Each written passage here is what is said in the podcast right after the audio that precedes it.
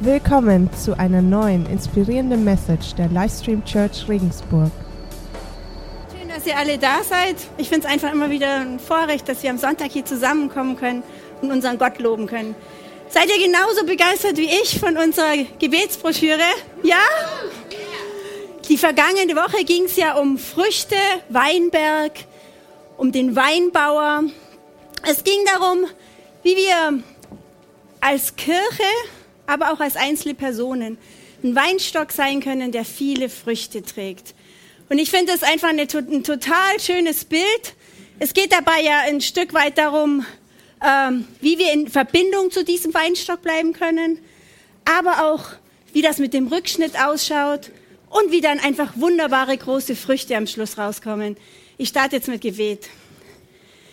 Ja, großer gütiger Gott, es ist einfach wunderbar, dass wir heute hier sein können, dass wir uns Gedanken über dich machen können, dass wir versuchen können, deinen Plan für unser Leben jeden Sonntag und jeden Tag ein bisschen besser zu verstehen.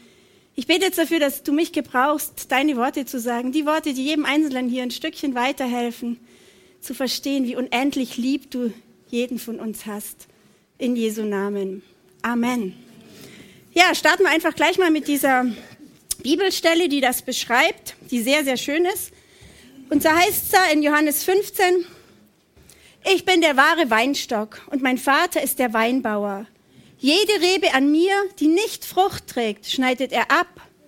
Eine Rebe aber, die Frucht trägt, schneidet er zurück. So reinigt er sie, damit sie noch mehr Frucht hervorbringt. Ihr seid schon rein, ihr seid es aufgrund des Wortes, das ich euch verkündet habe geht noch weiter. Bleibt in mir und ich werde in euch bleiben. Eine Rebe kann nicht aus sich selbst heraus Frucht hervorbringen. Sie muss am Weinstock bleiben. Genauso wenig könnt ihr Frucht hervorbringen, wenn ihr nicht in mir bleibt. Wow, da steckt so richtig viel drin in diesem Abschnitt. Und ich gehe ganz besonders heute auf diese Tatsache ein, bleibt in mir, damit ich in euch bleiben kann, weil das finde ich irgendwie total spannend. Aber ein paar Takte vielleicht auch zu dem im vorderen Teil ging es um den Rückschnitt. Also er, er die Frucht trägt, schneidet er zurück. Rückschnitt, im Urtext heißt es Eiro und dieses Eiro heißt so viel wie hochheben, emporheben, hochziehen. Ich glaube, das ist echt eine, ein ganz schönes Bild. Gott, Jesus, ist der Meister im Hochziehen. Ich habe euch ein Bild mitgebracht, was mit einer Rebe passiert, die am Boden liegt. Eine Rebe, die am Boden liegt, kann keine Frucht bringen. Auch wenn wir am Boden sind, können wir keine Frucht bringen. Wenn wir in Frust schieben, wenn wir deprimiert sind, wenn wir uns vor Sorgen einfach nur im Bett wälzen, können wir keine Frucht tragen. Aber die supergute Nachricht, Jesus ist echt der Meister im Emporheben, im Hochziehen. Die Leute, die Jesus zu seiner Erdenzeit begegnet sind, die haben das alle erlebt. Die Frau, die sich vor ihm niedergekniet hat, die hat er hochgehoben. Und in dem Text heißt ja auch noch, Gott ist der Weinbauer, der uns kultivieren, der uns auch hochziehen möchte. Also da steckt eine Menge, Menge drin, die für uns interessant ist. Ich habe euch auch noch mal ein Bild mitgebracht. Einmal hier so ein verwilderter Weinstock und hier ein kultivierter, ein hochgezogener, ein in Form gebrachter Weinstock. Was glaubt ihr, was bringt mehr Frucht? Das ist, glaube ich, ziemlich eindeutig, oder? Der muss einfach zurückgeschnitten werden. Zurückschneiden bedeutet, all das muss weggeschnitten werden, was dem Wein schadet. In unserem Fall, bei uns muss alles weggeschnitten werden, was uns und den Menschen um uns herum schadet, was uns kaputt macht. Es muss alles weg, weil dann können wir wunderbare Frucht tragen. Übrigens, ein Wein braucht ungefähr drei Jahre, bis das erste Mal Frucht trägt und fünf weitere Jahre, bis die Früchte Weinqualität haben. Also ihr seht, das ist ein Prozess. Und wir dürfen auch ein bisschen Geduld mit uns haben. Ja, die Frage an euch, wo steht ihr? Seid ihr euch bewusst, dass euer Auftrag ist, ein Qualitätswein zu sein? Ja? Oder fühlt ihr euch gerade eher so wie die Rebe am Boden? Seid irgendwie total auf eure Probleme, auf den Staub, auf den Dreck um euch rum fokussiert und schafft es gar nicht so richtig hochzukommen? Würdet eigentlich gern hochgezogen werden, aber es fällt euch schwer? Oder geht es euch wie mir, dass ihr euch wirklich Gedanken macht, was ist das mit dem bleibt in mir und ich in euch? Ganz egal, wo ihr steht, ich hoffe, ich habe für jeden was dabei. Also ich fand diese Stelle bleibt in mir und ich in euch einfach total interessant. Wie funktioniert das? Wie bleiben wir in Gott? Wie bleiben wir in Jesus? Und wie bleibt er in uns? Und Gott lässt uns natürlich mit den Fragen unseres Lebens nicht allein. Wir finden in der Bibel ganz, ganz viele Stellen. Ich habe euch ein paar mitgebracht. Die erste steht in Johannes 16, 17. Noch eins weiter. Doch, das ist es. Doch glaubt mir, es ist gut für euch, dass ich weggehe. Denn wenn ich nicht von euch wegginge, käme der Helfer nicht zu euch. Wenn ich aber gehe, werde ich ihn zu euch senden. Und wenn er kommt, wird er der Welt zeigen, dass sie ihm Unrecht ist. Er wird den Menschen die Augen öffnen für die Sünde, für die Gerechtigkeit und für das Gericht. Also Jesus sagt hier relativ am Ende seines Lebens, hey Leute, es ist gut, wenn ich jetzt weggehe, weil dann schicke ich euch jemand, der euch in allen Lebenslagen helfen kann. Wer ist dieser Helfer? Der Heilige Geist, genau. Er schickt uns den Heiligen Geist und Jesus sagt sogar, es ist echt besser, wenn ich gehe, weil der Heilige Geist kann euch viel mehr helfen. Der Heilige Geist hat im Unterschied zu Jesus die Fähigkeit, bei acht Milliarden Menschen gleichzeitig zu sein, während Jesus sein Wirken war auf Israel begrenzt. Natürlich lebt Jesus jetzt weiter und mit dem Heiligen Geist sind wir auch mit Jesus in Verbindung. Aber der Heilige Geist ist unser Helfer, unser Ratgeber, der, der uns echt hilft zu verstehen, wie das funktionieren kann und uns dann auch gleich die Kraft dazu gibt. In Johannes 14 haben wir noch mal eine andere Stelle, die das sehr schön beschreibt. Wenn ihr mich liebt, werdet ihr meine Gebote halten. Und der Vater wird euch an meiner Stelle einen anderen Helfer geben, der für immer bei euch sein wird. Ich werde ihn darum bitten.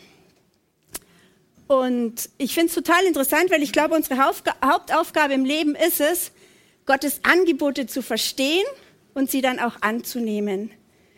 Sich vom Heiligen Geist leiten zu lassen, ist vermutlich das Schlüsselgeheimnis unseres christlichen Glaubens. Das ist genau die ähm, Erkenntnis, die wir brauchen, um als Christen zu wachsen. Weil der Heilige Geist ist der, der uns in Freiheit führt, der uns aber auch bei ganz vielen kleinen alltäglichen Entscheidungen führt. Und das wollte ich mir mal mit euch angucken. Da gibt es eine Stelle in Thessaloniker. Ich kann das hier viel besser lesen. Gott selbst, der Gott des Friedens, helfe euch, ein durch und durch geheiligtes Leben zu führen. Er bewahre euer ganzes Wesen, Geist, Seele und Leib, damit, wenn ihr Jesus Christus, unseren Herrn, wenn Jesus Christus, unser Herr, wiederkommt, nichts an euch ist, was Tadel verdient. Der, der euch beruft, ist treu. Er wird euch ans Ziel bringen. Das ist eine voll schöne Stelle, weil Gott spricht oder Jesus spricht da davon, dass er möchte, dass unser Geist, unsere Seele und unser Leib bewahrt bleibt. Und ich finde das total interessant, Geist, Seele und Leib sollen bewahrt, sollen unversehrt bleiben. Gott hat je, an jedem von uns so ein riesengroßes Interesse. Gott liebt dich, aber er liebt genauso deinen Nachbarn. Und deswegen fände ich es voll cool, wenn ihr jetzt einmal nach links, einmal nach rechts lächelt und euch einfach bewusst macht, dass Gott für jeden einen riesig guten Plan hat.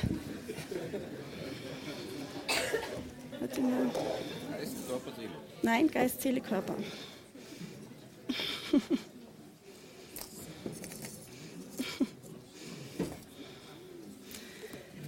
Ja, und ich finde, das sollten wir uns jetzt schon noch mal ganz genau angucken, wie das funktioniert, mit dem das Geist, Seele und Leib bewahrt bleibt.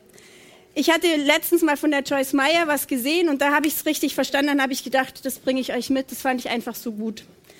Okay, es geht darum, wir haben den Geist, eine Seele und den Körper. Der Geist ist das, was in dem Moment angezündet wird und Feuer fängt, wenn wir uns zu Jesus stellen. In dem Moment, wo du Jesus in dein Leben aufnimmst, gibt es einen Bereich in dir, der geheiligt ist. Das heißt, an dieser Stelle ist es rein, weil Gott lebt nur im Reinen. Nicht, weil du das verschuldet hast, sondern das ist das Geschenk, das wir bekommen, wenn wir uns unter Jesus sein Blut stellen. Jesus hat das für uns erkauft, aber es gibt einen kleinen Ort in uns, der der Geist ist und der total rein ist, der geheiligt ist. Heilig, geheiligt bedeutet für Gott abgesondert. Also das haben wir, wenn wir Christ geworden sind.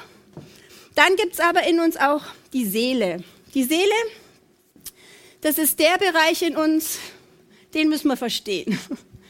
Da sind die Gefühle beheimatet, der Verstand und der Wille. Das ist der Bereich in uns, der entscheidet, ob wir als Christen wachsen oder nicht. Wir können 30 Jahre lang Christ sein und uns null von den Menschen um uns unterscheiden, die Jesus nicht kennen. Das geht. Es entscheidet sich hier. Und dann gibt es noch den Körper. Das ist das Außen Sichtbare, das, was ihr euch was ihr auch gerade angelächelt habt bei eurem Nachbarn. Das ist der Bereich, der dann im Endeffekt das ausführt, was er von da oder von da für einen Auftrag bekommen hat. Okay, soweit? Ich mache das mal fest an ein paar Beispielen. Also zum Beispiel, du hast dich komplett mit deinem besten Freund verstritten, ihr seid auseinandergegangen und es war gar nicht schön. Die Stimme in dir, das hier, der Geist, sagt, hey komm, tu den ersten Schritt, mach den ersten Schritt, geh auf ihn zu, entschuldige dich, du hast auch Mist gebaut, dann ist die Sache wieder gut. Dann gibt's hier die Seele, die sagt, nee, also so wie der mich behandelt hat, ist ja wohl das Letzte. Außerdem ist er schuld. Wenn schon, dann muss er anfangen. Ich mache auf keinen Fall den ersten Schritt. Ja, und jetzt ist die Frage, was kommt hier an? Gehorcht ihr dem Geist oder gehorcht ihr der Seele? Wenn ihr dem Geist gehorcht, ruft ihr ganz schnell euren Freund an, entschuldigt euch, sagt, komm, das war gar nicht so wichtig, lasst uns dann Schlussstrich drunter ziehen, sind wir wieder gut und eure Beziehung geht weiter. Ist sogar gestärkt vielleicht. Gehorcht ihr aber der Seele, schiebt ihr einen Groll. Die ganze Zeit geht es euch im Kopf, oh Mann, das ist ein Depp, wieso macht der das und der, wieso kann der nicht verstehen, wie ich denke und so weiter. Die Beziehung ist gestört, euch geht es nicht gut, Freund geht es wahrscheinlich auch nicht sonderlich gut aber ihr habt eure Seele entscheiden lassen. Ein anderes Beispiel. Es ist Sonntag, der Geist sagt, Juhu, der Tag des Herrn, wir gehen in die Kirche. Die Seele sagt, oh, ich bin total müde. Heute ist der einzige Tag, wo ich ausschlafen kann. Nein, also heute nicht. Ich meine, nächste Woche vielleicht wieder, heute nicht. Auch da ist es jetzt entscheidend, was ankommt. Herzlichen Glückwunsch an euch alle.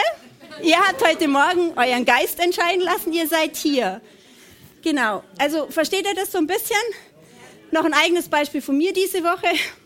Ich bin gerade am Fasten 40 Tage. Wir waren ja bei der Mehrkonferenz und da hat der Johannes Hartl und mehrere andere Organisationen aufgerufen, dass Christen in Europa, 10.000 Christen in Europa, in der Fastenzeit fasten sollen für Europa. Europe shall be saved. Also Europa soll errettet werden. Europa soll Jesus einfach wieder in seine Mitte rücken lassen. Und das finde ich eine total coole Sache. Ich habe mich entschieden, 40 Tage, also gar nichts kriege ich nicht hin. Ich mache das einfach nur mit Gemüse und Obst.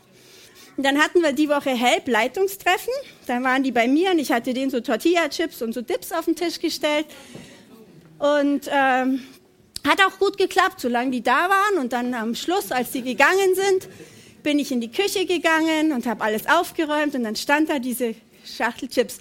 Der Geist hat gesagt, boah, 40 Tage Fasten für Europa, für Jesus, voll die coole Sache, halt durch das Gefühl hat gesagt, oh, so ein Chip, das wäre jetzt schon lecker. Und der Verstand hat gesagt, Tortilla-Chip ist doch auch nur aus Mais, ist doch auch eine Pflanze. Und was, habt ihr, was meint er, wie ich mich verhalten habe? Also diejenigen, die, die, mir das zutrauen, herzlichen Dank. Ich habe es nicht geschafft. ich habe doch dann tatsächlich ein paar von diesen Chips gegessen und danach habe ich mir gedacht, wie blöd war das denn jetzt? Das hätte doch wirklich einfach nicht sein müssen. Aber ich finde es auch trotzdem noch mal ein gutes Beispiel, weil das ist mir auch total wichtig. Wir, die hier oben stehen und predigen, sind genauso auf dem Weg wie alle anderen. Wir sind kein bisschen besser als irgendjemand anderes hier drin. Wir sind echt gemeinsam auf dem Weg, immer mehr Jesus in uns wirken zu lassen. Das finde ich total wichtig. Und auch wenn wir dann mal versagen, dann muss das ja nicht bedeuten, okay, jetzt höre ich ganz auf mit Fasten, sondern umso mehr. Nächstes Mal schaffe ich es. Also einfach, es kann ja auch ein Ansporn sein. Okay, und wir haben auch die Zusage von Gott, dass wir es schaffen können. In Philippa 1,6 steht nämlich Folgendes. Ich bin überzeugt, dass der, der etwas so Gutes in eurem Leben angefangen hat, dieses Werk auch weiterführen und bis zu jenem großen Tag zum Abschluss bringen wird, an dem Jesus Christus wiederkommt.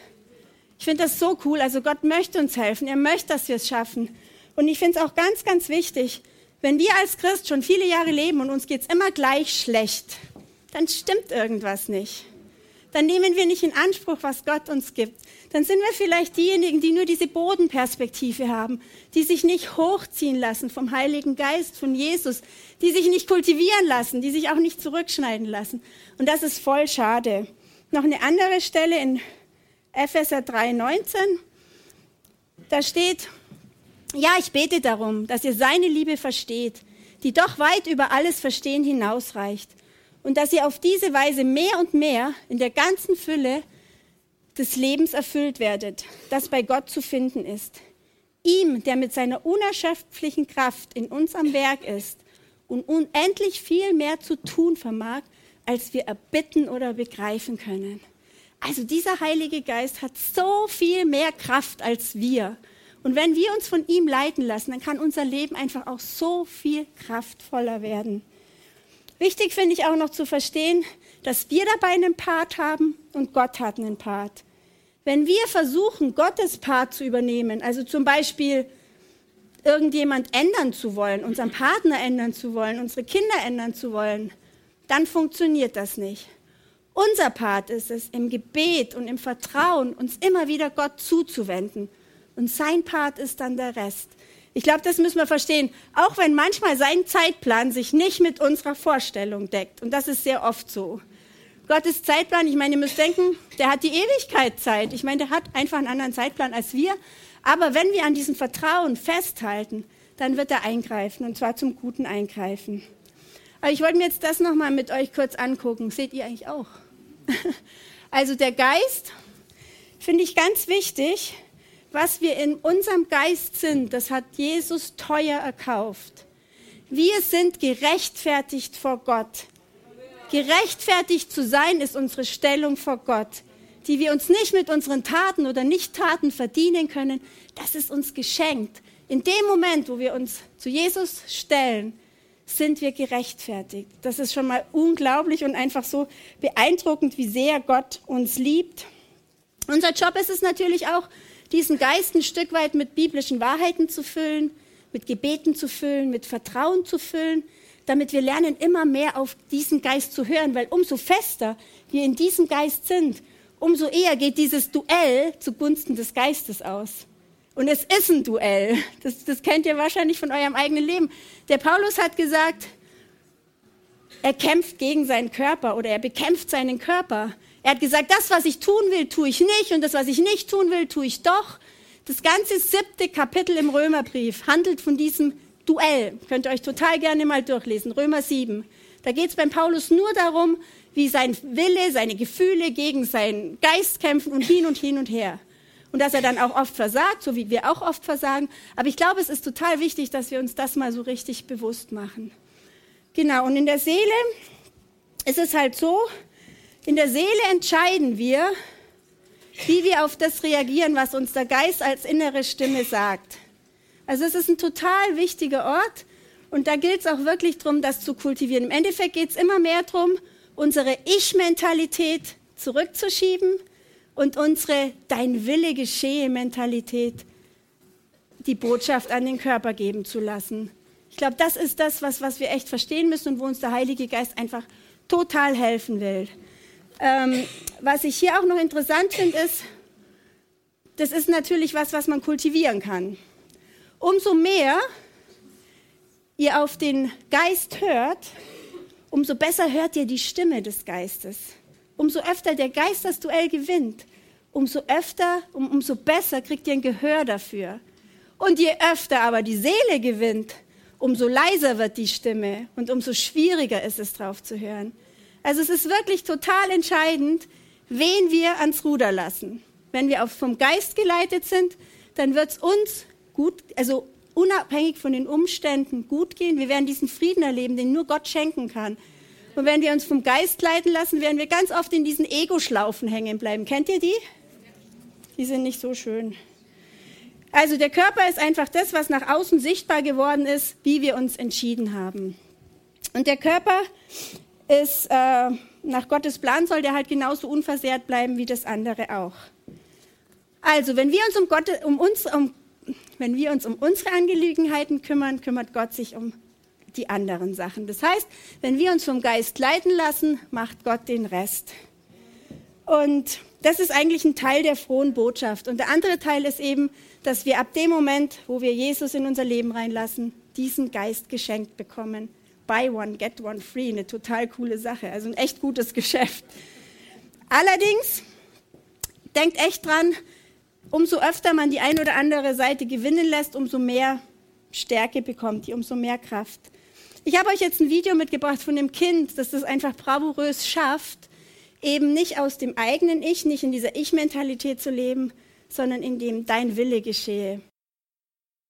Das ist ein ganz nettes Beispiel, wenn wir uns echt äh, auf die Seite von Gott schlagen und das tun, was einfach nicht nur für uns gut ist, sondern auch für andere, dann erleben wir auch diese Freude. Das fühlt sich einfach besser an.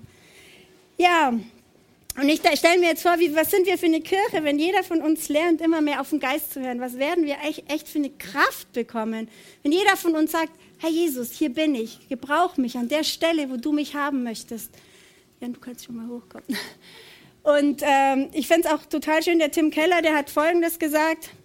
Ich habe Gott erst dann wirklich als meinen Erlöser erkannt, wenn ich mich danach sehne, ihn kennenzulernen und ihm zu gehorchen.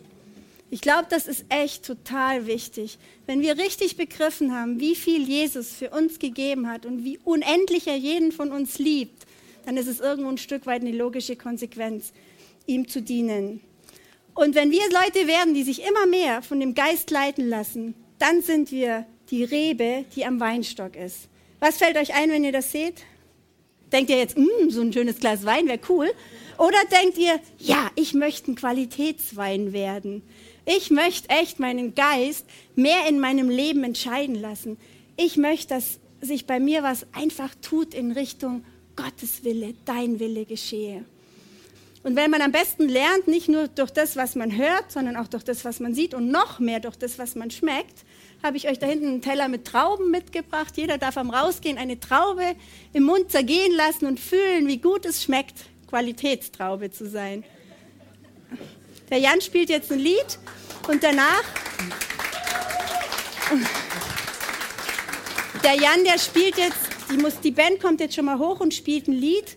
Und danach habt ihr die Chance, wenn ihr Jesus noch nicht in eurem Leben so richtig bewusst eingeladen habt, wenn ihr euer Leben einfach noch nicht Jesus übergeben habt und sagt, hör zu, ich möchte mit dir ab sofort unterwegs sein, dann habt ihr nach dem Lied die Chance, mit mir zusammen ein Gebet zu sprechen.